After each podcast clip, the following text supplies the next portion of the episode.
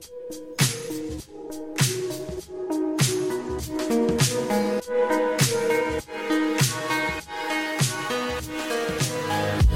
and welcome to the latest episode of Data Unchained. I'm Molly Presley, your host. If you haven't heard the show before, let me tell you a little bit about what Data Unchained is all about. The paradigm for data access has changed a lot over the last few years, few decades. If you think about data being generated by sensors out on the edge. We've had the introduction of cloud computing. We now have very smart applications and machine learning capabilities that are creating artificial intelligence. And so, as we think about this data decentralized world, getting data to remote workers, distributed applications, different cloud regions, different AI models is really challenging. Data Unchained digs into both the challenges as well as the solutions that make data an asset that you can use globally as a resource. Today's guest is Eric Kavanagh. He's the host of DM Radio as well as has a lot of experience in this space. Eric, thank you for joining the show. Hey, thanks for the invitation. It's exciting to be here on Data Unchained. Data Unchained. So, tell us a little bit about you before we talk about DM radio and your work experience. What makes Eric tick? How did you get here being an AI expert? Uh, I just love to learn from smart people, basically, and uh, I tend to be a fairly disorganized person, so I had to organize my week around me to keep myself moored, if you will, and uh, to keep myself focused. And I also realized that uh, I'm so easily distractible that I really should go into live performance because that will force me to pay attention and force me to stay on track. So it's my little trick I, I played the on eye myself. contact helps. yeah, exactly. It's like, all right, focus. You're you're live. You're live. Pay attention. Don't get distracted. Don't check email right now. All these things, you know.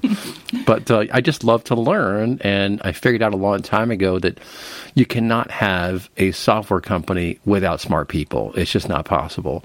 So I focused on enterprise software because it's dense and interesting and, and rich and very complex. And uh, I years ago came up with an idea hey, if I could just get three or four people on a virtual call every week on a different topic, I can learn all about this technology, do a bunch of networking, make some great content, and maybe even get paid while doing it. And so that was the whole vision. And uh, I just kind of keep going, and uh, it's it's almost more bewildering with every passing day. But I do around 10 a.m. I'm like, okay, I actually do know a couple things. I shouldn't be too scared. I do know a couple of things. All right, let's dive right in. So yeah, that's really what got me into this business. And frankly, what probably inspired me was Eric Idle from uh, Monty Python.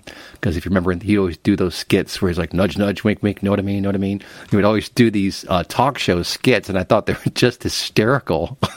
All the little goofy things they would do, and that combined with listening to talk radio in the morning on the way to school, probably just in, burned into my brain and created layers of embeddings that sort of shepherded me down this path.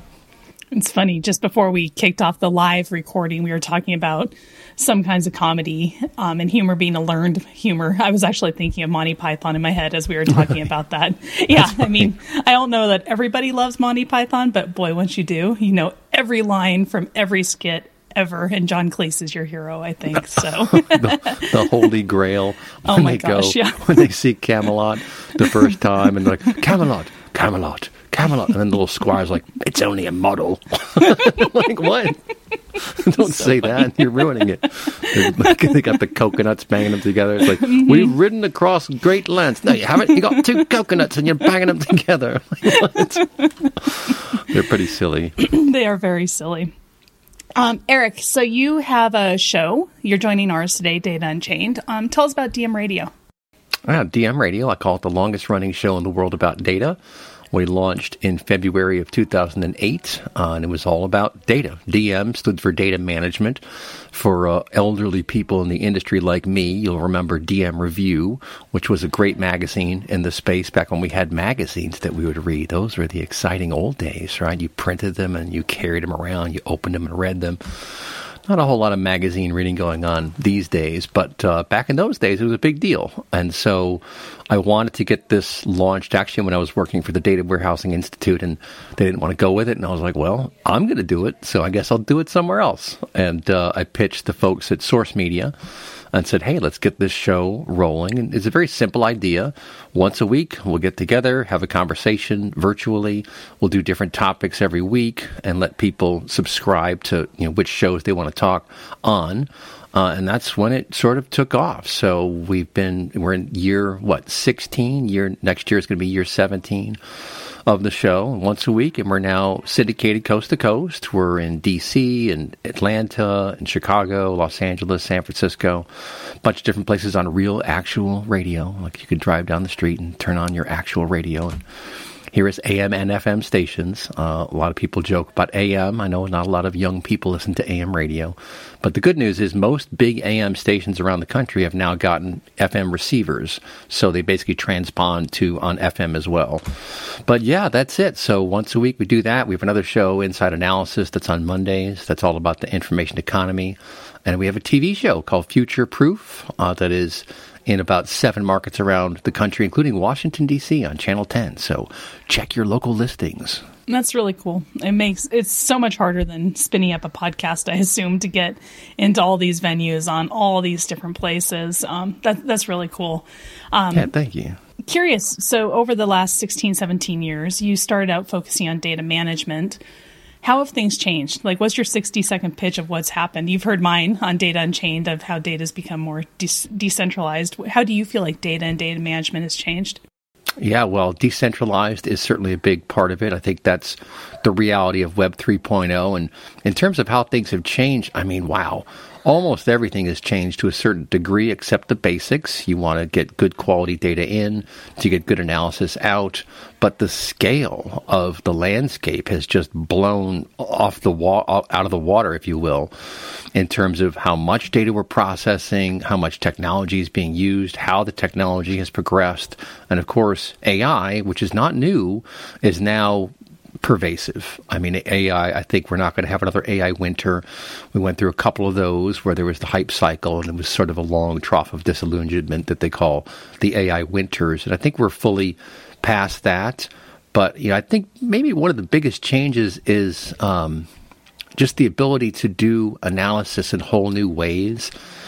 And I wonder what that's going to do to analytics architectures and traditional players. Because when I look at these foundational models and what AI can do these days, it seems to me that uh, it's going to start picking up and delivering on a lot of promises of the past more efficiently and more cost effectively than the traditional heavy lifting of data warehousing has done.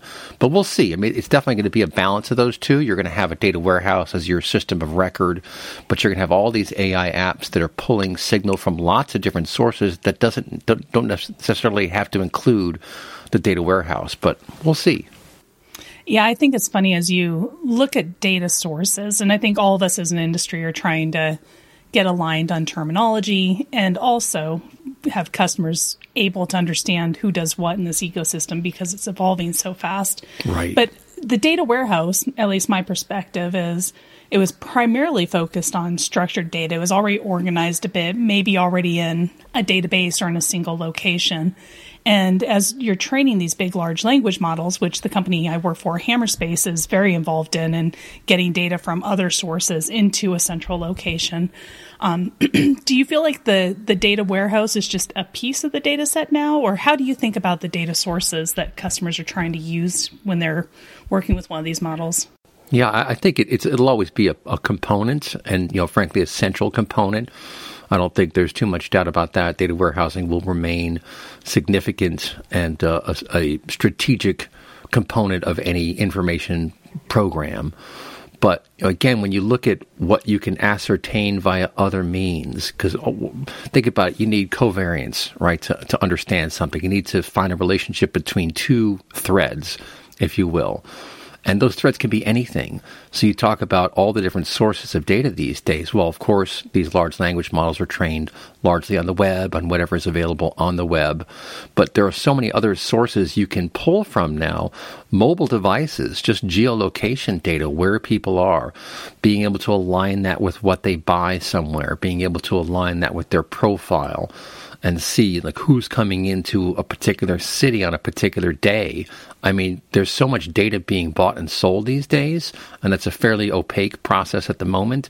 I think it's going to become a bit more transparent uh, in the future. At least I hope it will be, uh, because you can get tr- tremendous advantage if you know the data, if you understand the data, and you think about stuff like credit card exhaust data. I mean, there are hedge funds that buy that stuff en masse and they can then predict which companies will meet or beat market estimates. And if you could do that, then how do you lose in the stock market? I honestly think that's one reason why the stock market just keeps on going up and up and up, because there are enough institutional investors who have a clear enough view of what's really happening, what I like to call real world data at scale, that it's kind of hard for them to lose. And, you know, I'm really lobbying for some sort of, I call it a, a public facing data lake of anonymized transactional data that any business could subscribe to to find out you know, what colors are popular in retail and blouses these days in this particular region, what foodstuffs are more popular, all these kinds of basic things that can help a business plan and know what to buy because you know the retail space gets tighter and tighter on margins all the time. And uh, for that stuff to survive and for us to all get the cool things that we want, uh, I'd like to see a, a, leveling of that playing field, if you will. So I'm, I'm a big, big fan of transparency and of uh, of open data and sharing data. So I'm hopeful that's going to happen because right now the way it's set up, I may have told you my my metaphor is if we're all playing poker and there are four of us, and the rule is I can see all your cards, but no one can see my cards. Well, if I lose, I'm an idiot. I mean, I just don't know the rules right. of poker. Right. So we got to we have to balance that out because it puts so much power in the hands that already had tremendous power. So yeah, that's that's one of my wishes. I love the idea of open source code and standard based code. We've we've seen this in the software space. Right. If you think about in the data space, who will lead that? Who would have the motivation to do that? Well, you hear Databricks talking a lot about that mm-hmm. for sure. For sure. Um, that whole Hadoop movement, which I think was very good in lots of different ways. I think we learned a lot about. Um, about parallel processing, about federated systems and system design and things of that nature, even if the, the core of that whole ecosystem, Hadoop itself, HDFS, turned out to be not the most efficient uh, construct in the world. And, you know, you look back and it's pretty easy to see why. My my, my uh, now semi-retired business partner, Dr. Robin Bloor, he once said, "It's a really slow database." like, well, that's not that's not too good. But you, you got Apache out there. You've got the Linux Foundation. Um, although the other interesting thing that uh, Dr. Bloor mentioned one day about Apache and the ecosystem in general is he, he referred to it not disparagingly as a ship of fools only because there's no captain, right? It's just a, it's an array of projects, and they have their rules and, and and policies and so forth, but there's no one sort of leading that charge. But now, you know, you look at, of course, IBM has invested heavily in open source over the years. You're starting to hear Amazon at least pay some lip service to the importance of open source. And of course, Facebook just open sourced Llama 2, right? All the code, the whole shebang. Mm-hmm. So I think open source is, is very near and dear to my heart. Um, I think in many ways it has been the tip of the spear that has sort of broken open this whole new array of possibilities. Because if we can all agree on the foundations and we don't have to spend so much time working on our own foundations, then we can all specialize right? If you look at all these models coming out, it does remind me of the HDFS scenario. Remember when there were like six different versions of HDFS? Yeah, I do. it's like, all right, do we need that? Are you guys sure? so I think the large language models and training of those is an interesting topic that you want to train them with as much data as possible, and then people will take out those mo- have different models that they'll use with their own data. Do you feel like there's a play here somewhere that this if you open source a bunch of data and you can train these train these large language models with that data, then the proprietary bit can be later when you have some model that you're using for your own case. Is that kind of how you think about it, or where does the open data source really come in? Is it more at the results and of of the AI continuum? Yeah, that's a good question. I think, and this is my theory, but I think that open data is just like open source in terms of its impact on the business world. So with open source, we're saying, look, you can all see what the code was. You can see how we created this thing. And there are lots of good stories around open source. One of my favorite quotes is that bad code goes away or at least most of it does, because uh, there are so many eyes on the code. And then open data, I think the more you push this, and I, it is very strong in certain quarters of the business world these days, and academic world too. There's actually a very interesting company right here in Pittsburgh, where I live these days, 1486 Labs. Uh, they are pushing forward with a vision of being a liaison for data purchasers and data sellers and trying to really facilitate opening those doors a bit. But I think that the nice thing about open data is that we can all be playing from the same field and, and we can sort of get some agreement on what's really happening. So you think stuff like gross domestic product, these types of, of metrics are very important to understand. I mean, from a business perspective, if you can see real world data at some significant scale that shows you, okay, things are going to be slowing down in this period, so, you know, tighten your budgets a bit. That's very useful information because, you know, otherwise you're, you're just sort of guessing about things. And what I've learned is when you guess about things, you know, you can be wrong a fair number of the of the uh, times that you guess. And so the more we can agree on the basics about what's moving around, and I understand there's proprietary information that companies don't want to give away. I get that. But I think if we have a foundation, then as you suggest, the proprietary element is going to be my business processes, my workflows, my training, my focus, where I choose to really bring my resources to bear all of that stuff is what will allow us to, to specialize. And that, I think, is what we need in this really interesting ecosystem of a world we have these days. I mean, everything down to the code, down to the processes. I mean, it's so distributed to your point. It's a different world. I mean, it's, it's a different world. It's going to take a different skill set to kind of understand that. So to me, open source and open data are, are two very strong foundational components. And you add stuff like data literacy now you've got three legs to a stool, and you can uh, sit down for a while. In this new world, as things have evolved, how do you see data architectures changing? We talked, you know, a little bit about the data warehouse, of course, is not going away, but kind of more broadly, how are people architecting to take advantage of this mobile data? Maybe a open source data sets or open data when it comes. Is it still going to be a data center focused thing? Is it going to be done in SaaS tools? How do you envision those architectures evolving? Yeah, that's an excellent question. And I think that the edge really changed a lot in terms of understanding about these things. So you've got on prem, your original data centers, and your box, your own laptop, for example. So that's the endpoint. Then you've got the cloud, and of course, these big giants Amazon, Google, Microsoft. And I often thank Satya Nadella ironically enough, for saving us from the monopoly of Amazon, the company that, that monopolized monopolies and made tons of money. Microsoft actually saved us from the monopoly of Amazon Web Services. I don't know how they got a decade head start, but they did. It was pretty impressive with uh, Jeff Bezos and company. And in fact, I interviewed Andreas Weigend on uh, Inside Analysis a couple weeks ago. He was the chief scientist at Amazon, mm-hmm. worked directly with Jeff Bezos, and was the apparently the data coach for Jack Ma and Angela Merkel. Wow. So this guy's done some pretty interesting things. But back to your question, the edge now is this another another component to the sort of de facto architecture. And I think there's just going to be all kinds of different ways to do that. You're, you're already seeing smaller data centers pop up to serve the edge. And so I think what we're going to see here is very creative uses of of um, of information architecture to figure out at what point do we process, at what point do we persist, at what point do we just analyze the stream. I mean, there are so many ways you can do these things now and I think it's going to be a great time for data architects, for information architects, for solution architects, because there are so many ways you can get things done. And obviously, the big guys, Amazon, Google, you know, Microsoft, they want to have you gravitate toward them to store your data there and use their compute and all that stuff so they can make their money. But it's going to be incredibly varied and uh, changing all the time. You know, I think that uh, we're in a a very tumultuous time right now, but it's a time of great opportunity and uh, a time of, of great learning. And that was another great quote I heard the other day uh, from uh, Matt McLarty, the CTO of Boomi. He was on a show and he said about machine learning, he goes, You know, this is a time of learning meaning we're learning. The people mm-hmm. are learning what this stuff is doing.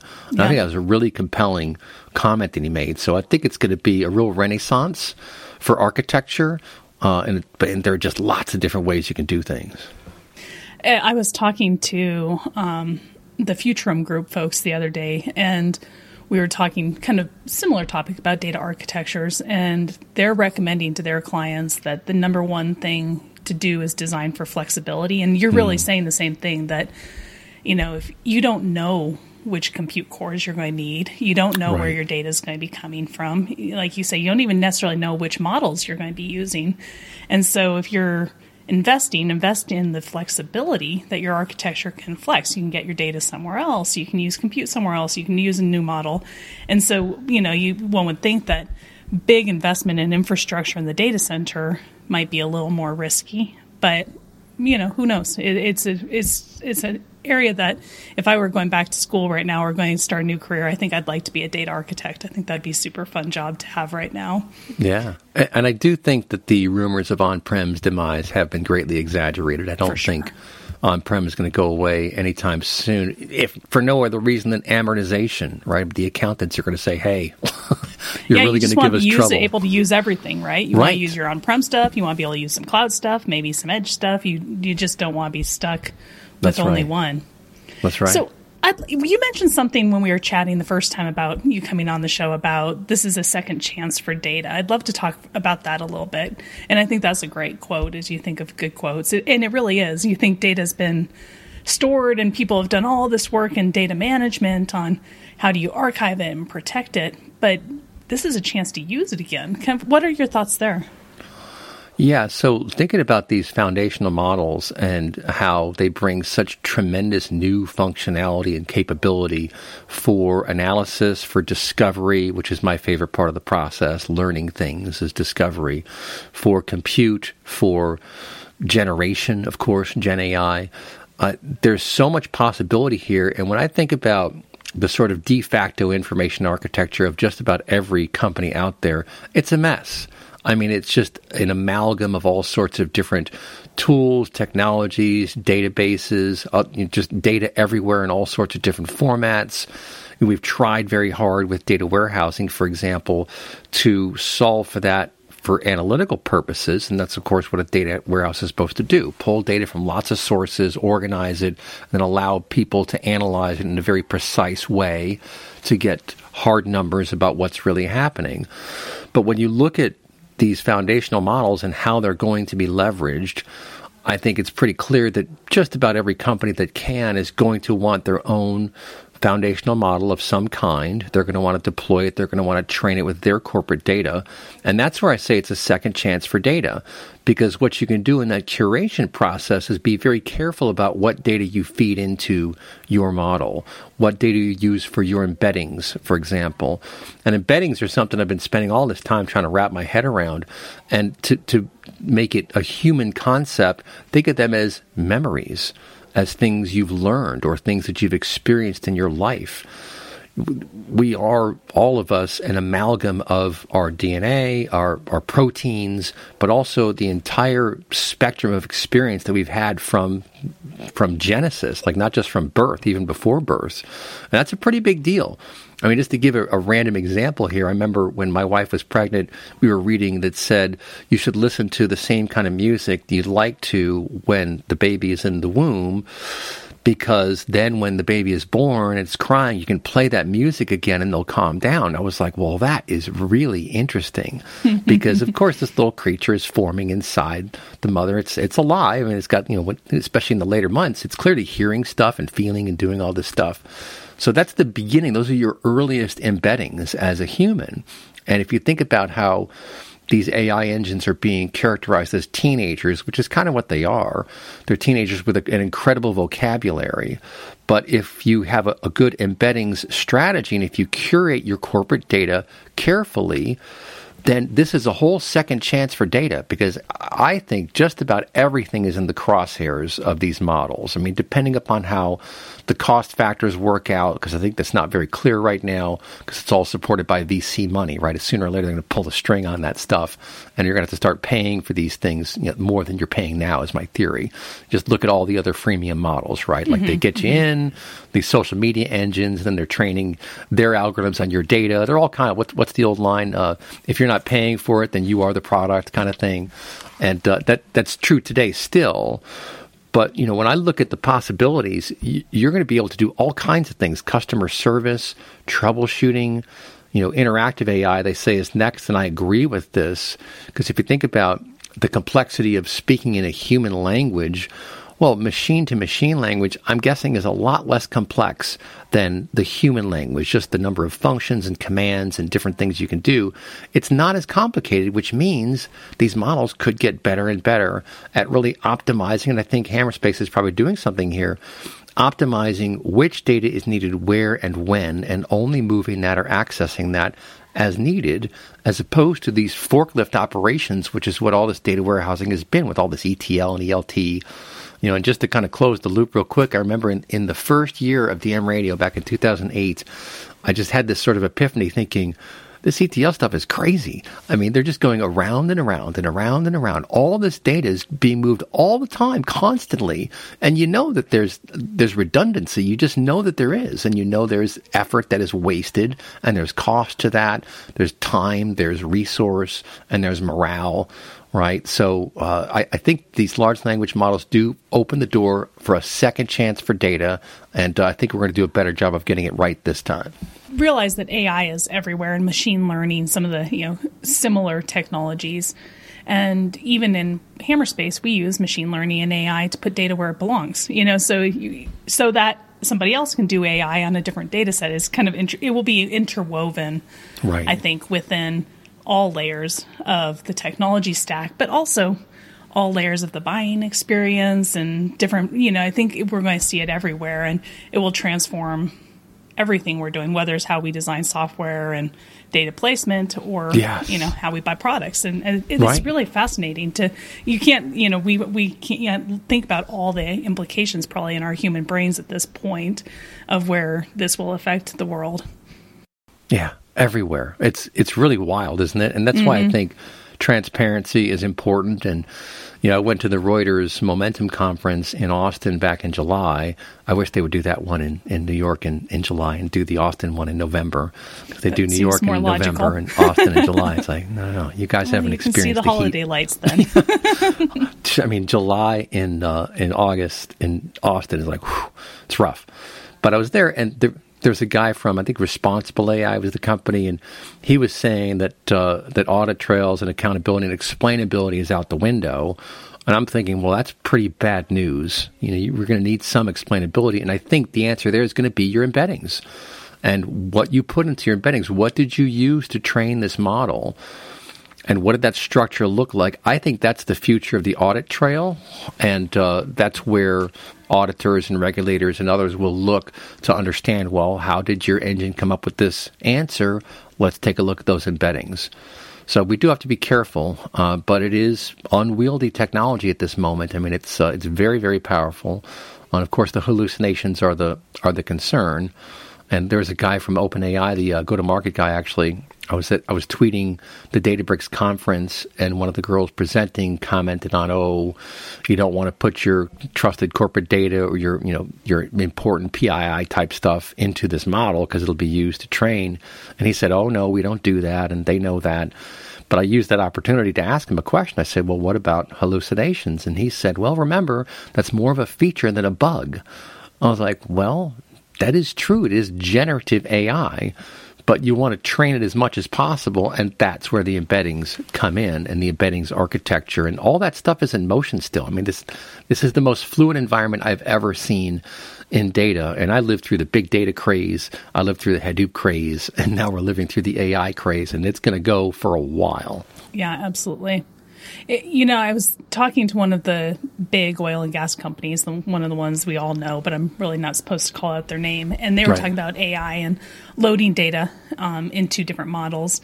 and they were they have started to dissect out their data sets and some is extremely proprietary where are their wells where are they um, researching for new opportunities for energy sources and all the way out to much more public data things you know learnings about you know heat control on a you know on a rig or whatever it is but they've kind of dissected their data sets into three different types and two of them, even without really strong governance and auditing, they said, yeah, we can make it work. But there was one data set. They said, until the industry figures out strict auditing, strict governance, we just won't play in the AI space. It's interesting that they, they're kind of thinking about it from a different way that we'll take advantage of with as much data as we can until you guys as technologists sort some of this out. And that makes sense too. You can control which data you put in, fortunately, and still participate in the craze. Right. Yeah, and that this is a huge concern. It has to be of CIOs and CDOs and CISOs and all these folks, but you have to figure saying no across the board is not the right answer. So right. you have to start playing around with something and have your policies and have your governance and have your audit trails in the form of these embeddings. And uh, I think that that should help solve it because you you know the other great line I heard is that you know, AI won't so much take away jobs from people as it is the case that people who don't use AI are going to have a harder time getting jobs than those that do. Absolutely, yeah.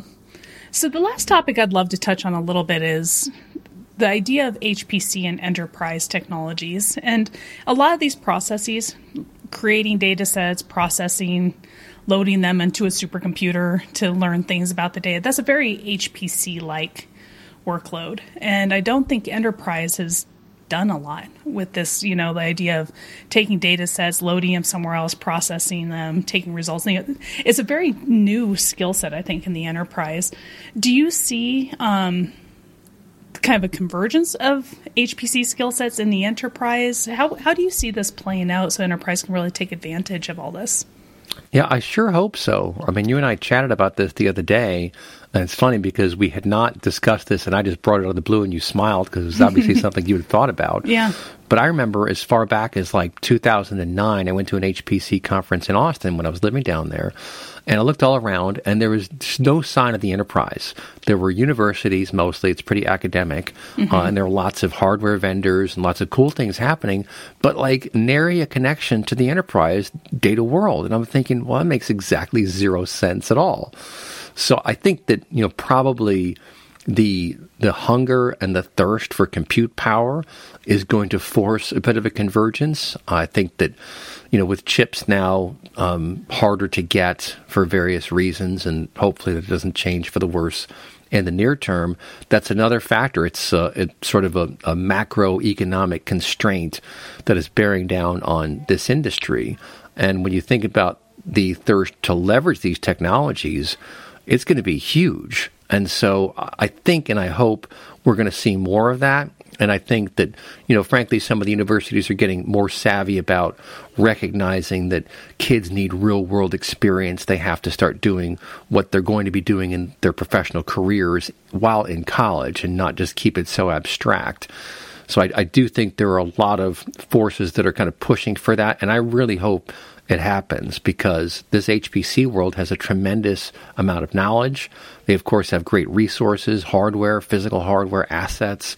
Universities typically do have pretty good buying power and good reasons to buy things. And so, and especially with the federated world that we were talking about before, and I, I, think that uh, Web 3.0 is finally starting to crystallize into that. You know, I was talking with Andreas. I mentioned he, he laughed at that. He goes, Oh, I was talking about Web 3.0 20 years ago. I'm just getting bought back then. I'm like, Okay. but you're an old timer. Like, you've been doing this stuff. You know, the rest of us, not so much. Because it never really took off. You know, there was like the semantic web, and there were conferences around semantics. And again, a lot of that sort of got baked into systems and, and how we built the cloud. You think about service oriented architecture. Remember SOA? I was researching SOA back in 2005 and 2006. And I remember thinking to myself, hmm, This is interesting. It doesn't seem to spell good news for the Oracles and the SAPs of the world who have these monolithic architectures. Because if you have service orientation, theoretically, you can pull this service and put a new one in. So even though SOA kind of went away, if you look at Kubernetes, it's similar in terms of its goal, its objective of of federating compute. And so, in this new, very, very federated world, this new actual Web 3.0 world, I think that the universities are going to realize and the big corporate America types are going to realize, hey, we really should be working together much more tightly to leverage these assets and to make use of this stuff because it's not going to, you know, it's going to get more expensive. And like I say, the other shoe is yet to drop on, on Gen AI and all this stuff and what it's really going to cost. And I'm pretty sure it's going to cost more than it's costing now. you know, eh, you brought up Oracle. I was one of our investors was on their re- recent earnings call and highlighted a question that came across to Larry Ellison about now that data gravity has been overcome, how does that change Oracle's strategy? And he was clearly not prepared to answer that question. you know, he kind of talked about other things, but I called up as a gentleman from Deutsche Bank and I talked to him about the question and why he brought it up. And he said, you know, I keep hearing that data gravity is not real anymore. And I want to know how this changes our world because I feel like it does. And we were chatting about, well, you know, you have 5G, 10G networking, you have compute available in some places, but not all places for a myriad of reasons. And this idea of intelligently moving data, you actually can get over data gravity. And that does change, you know, what you can do with your data set. And you don't have to do it within Oracle but Oracle has a ton of your data, so you want to be able to leverage what you have. It is just right. such an interesting change. Um, right. And I do believe, you know, to the level that, you know, even CEOs of some of these big companies are starting to be asked, you know, what is your strategy? And it, it's just fascinating to watch. So, Eric, as we tie up, I'd love to talk about skill sets and, you know, what, as an advisor in AI, which we haven't talked a lot about that part of your job, but you, you do, and you do work as an AI analyst and, you as you think about skill sets companies should be hiring or maybe skill sets people should be developing in their own repertoire what do you recommend looking for to really be positioned for success? Yeah that's a that's a good question. And i think it uh, it goes back to the sort of renaissance man renaissance woman concept. I think you want to find people who are genuinely curious. I think we need to foster curiosity. You know i was watching uh, one him a thought leader um, who talks a lot about cultural issues, and he was talking about the history of education and how a lot of the European and Western schools all adopted apparently the, the Prussian view of the world from like hundreds of years ago, two, three hundred years ago. And that if you really dig into all that, the objective back then was to create obedient citizens, right? People who would just follow the rules and do what they're told. And you think about it, well, that is kind of what we do in traditional Western education. Now, there's Montessori, which took a different approach to all that, more of a, a personalized exploration of concepts, if you will. It's a little bit harder maybe to pull off. But when I think about skills and, and having what you need to succeed in the new world, obviously hard work, you know, showing up is, is 50% of everything. Just be there on the job and learn stuff. But having an open mind is extremely important because uh, it allows you to think up new solutions. And, you know, one of my developer friends has a great quote. He says, busy is the enemy of creative. And his point is if you're busy all the time, then you don't have time to think about stuff and to think about different ways of solving problems. And so I think problem solving is going to be really important. Um, having an open mind is probably one of the most important aspects or characteristics you can bring to the business world these days to think of new ways to do things and to understand workflows in different ways, to understand what can be automated, to be able to distill a business down to its processes, its people, and its its product or its service because you can you can outsource stuff now. You can automate things. You think about uh, how what do they say? Fifty percent of all the content on the web in a couple of years will be computer generated because of all this Gen AI stuff. I mean, really, it's it's kind of uh, off to the races here in terms of new ways of doing things. And to me, the most important skill is really uh, learning about yourself too. Right? One of my first bosses, way back when, told me something that will always stick with me. She said, "Look, you're always going to have your problems." You'll always have aspects of your personality that you know, could hold you down, whether it's laziness or tardiness or you know dishonesty for some people. I mean, I'm I'm distractible. That's my problem, and, and so I've sort of we joked about that. I've built my world around me to keep me focused so that I don't get distracted.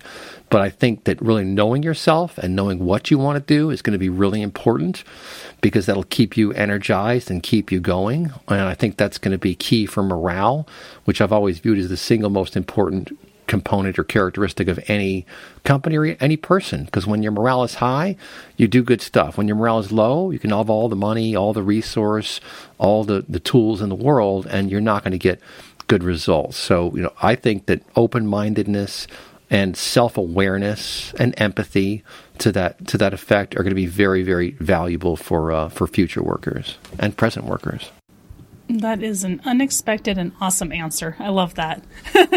Instead of go to school for this title or that, I think it's great and highlights a lot of what will continue to move companies forward. I think that's great. So, Eric, I have a feeling that people who have listened to this show will want to hear more from you. What's the best way to connect with you or hear some of the DM radio episodes? You talked at the beginning about a few places, but maybe just point to the best way to track you down. Yeah, sure. So we're on podcast channels, podcast resources, DM Radio, I call it the longest running show in the world about data. There's also Inside Analysis, our other syndicated show, Coast to Coast, that's all about the information economy. You can email me, info at insideanalysis.com or info at dmradio.biz. They both come right to me. And then Future Proof. It's all about how today's technology is designing tomorrow. So to quote and then append William Gibson, he said, the future is here already. It's just just not evenly distributed. And I say yet. Um, Eric, thank you so much for taking time to join the show. Uh, you have a lot of experience that you've learned over the tidbits you say you've learned each day. It's amazing the things you've you've been you're able to cover and understand, and really are forecasting too. Um, I, I, really appreciate you joining the show. Hey, thanks for the invite. Uh, congratulations on a great show, and uh, I want to learn more about Hammerspace too. That sounds really really cool. Awesome. We'll definitely follow up on that. All right.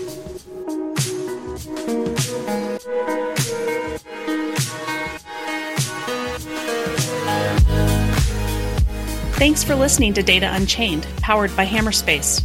To learn more, visit hammerspace.com. If you have a guest you would like to hear on the show, email me at molly at hammerspace.com.